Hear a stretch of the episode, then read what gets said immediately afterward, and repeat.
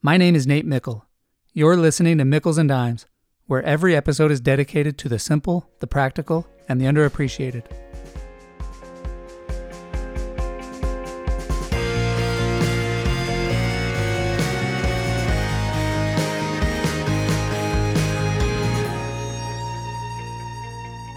In 2012, I worked as the radio sideline reporter for BYU football games, a post I held for nearly a decade. At each game, I provided commentary before and during the game, interviewed the head coach at halftime, and interviewed players and coaches post-game. Broadcasting football games from Notre Dame, Michigan, Texas, and Hawaii with two of my best friends, Greg Wrubell and Marc Lyons, was a life highlight for me. But attending these games came with a cost, especially in 2012. Each week during the 2012 season, I wrote a column about some aspect of the upcoming game. As a reporter, I was expected to be objective, even though it was understood that I wasn't entirely neutral. I had played at BYU, and it was because of my connections to the players and coaches that I was offered the job as the sideline reporter. I wore a BYU polo to each game, and the fans listening knew that I wanted BYU to win. Because of my ties to BYU, I expected a warm reception to my articles, especially because BYU fans are, by and large, kind and respectful. But I was shocked at how upset some fans got at my articles, even though we were all pulling for the same team. For example, in one column, I argued that the projected starting quarterback could have an especially big year but several fans were angry that I placed such high expectations on the quarterback. Other fans called me names for not giving the backup quarterback more credit. Still, others attacked me personally for the comparisons I made.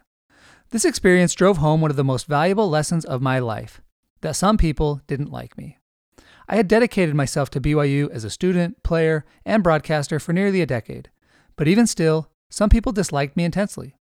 Furthermore, I realized that if I was disliked by fans who were on my own team, so to speak, over mild topics, I would be especially disliked by people who weren't on my team over much more important topics.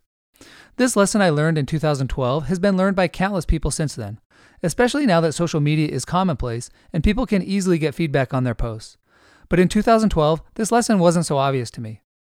Several years later, I was listening to a podcast with Reid Hoffman, the legendary Silicon Valley investor. Hoffman was an original board member at PayPal, founder of LinkedIn, and early investor in Facebook and Airbnb, among others. He was recommending books, and the title of one recommendation caught my attention The Courage to Be Disliked by Japanese authors Ichiro Kishimi and Fumitake Koga. I instantly ordered the book and was intrigued by the ideas it taught, ideas that I had learned from broadcasting several years earlier. One of my favorite passages read Don't be afraid of being disliked.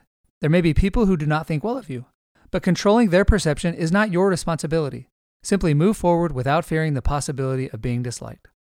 Reading those lines crystallized the lesson I had learned from broadcasting. Not everyone will like us.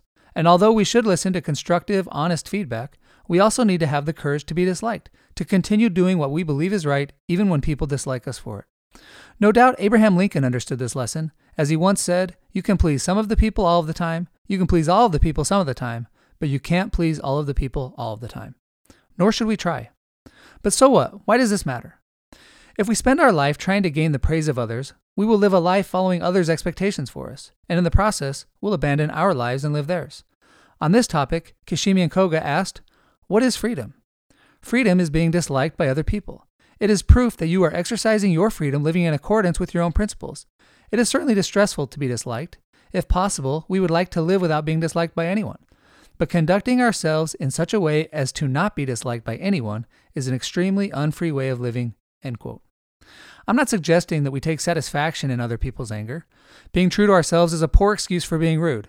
We can always be respectful and considerate. But we should also have the courage to be disliked. In fact, if it wasn't for this lesson I learned from broadcasting, I would have never created this podcast. In summary, kids, please be kind, humble, and respectful, but also have the courage to be disliked. It's a simple idea. Please take it seriously.